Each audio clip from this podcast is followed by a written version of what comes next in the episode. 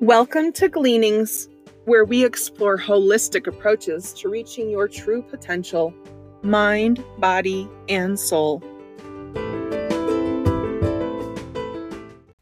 Today, we're going to talk about letting go of indecision anxiety and making up your mind. But before we dive into today's topic, I want to let you know about a special offer I have going on. Everyone that signs up for 100 Ways to Reduce Stress and Anxiety freebie before July 20th will be entered into a drawing for a free one hour coaching session. The link for the freebie is in the show notes. All right, let's dive in. If you're anything like how I've been with decisions, you'll likely have a love hate relationship with them. On one hand, you want to have the power to choose, and on the other hand, you don't want to mess up by making the wrong decision. Why do we have indecision anxiety? Typically, it's caused by three things. First is general overwhelm. As a system, your mind and body experience many circumstances. When these are not processed, they get stored up and create overwhelm, which can look like foggy thinking, lack of ability to get or stay asleep, clenching your teeth, and so many more internal and external symptoms. You then experience just one too many events or circumstances and you go into freeze or oversensitive mode. At this point, your brain is like, nope, no thanks. I've got this big pile of all this past stuff I'm dealing with, and I can't handle making any decisions. What's for dinner? No clue.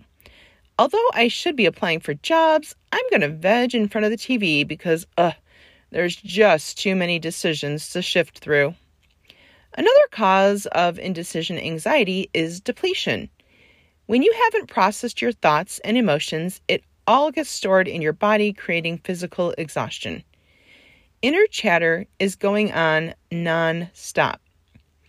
Ethan Kross, as a guest of the Self Work podcast, says the conversations we have with ourselves, when they morph into chatter, they can undermine us when it comes to our ability to think and perform in situations that really matter. We have seen this happen with even Olympians, Michael Phelps and Simone Biles.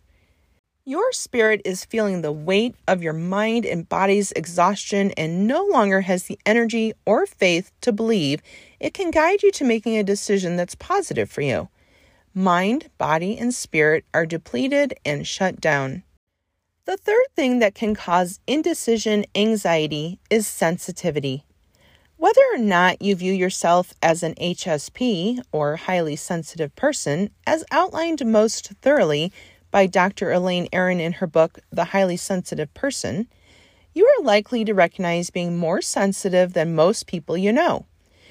When your sympathetic system is activated so consistently, everything starts feeling threatening, even committing to a decision. Some things that will help when your mind, body, and spirit are experiencing indecision anxiety are, at least temporarily, build in more structure in your daily life. Then, ditch the habit of comparing yourself to others' results. And third, learn to decide quicker and with less anguish over potential results.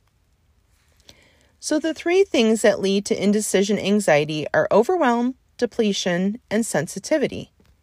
The three things that will conquer indecision anxiety are structure, not comparing, and learning to make decisions more easily. If you'd like support with any of this, let's jump on a free 15 minute call or text session. My clients are loving the private texting option through Voxer. Not only do you have a safe space to send your thoughts, you have written responses for future reference. I have created the decide approach to make decisions less stressful. Each letter in the word decide is an easy to remember step that is simple to implement to get decisions made more quickly but also with less overthinking and less anxiety about what could happen from making a decision. Even if we decide not to work together, you'll leave with a powerful tool to tackle both small and big decisions you encounter. As Christine Hassler says on the Over It and On With It podcast, unspoken fears create panic. So, let's get things out of our brains and make decisions to stop the spiraling.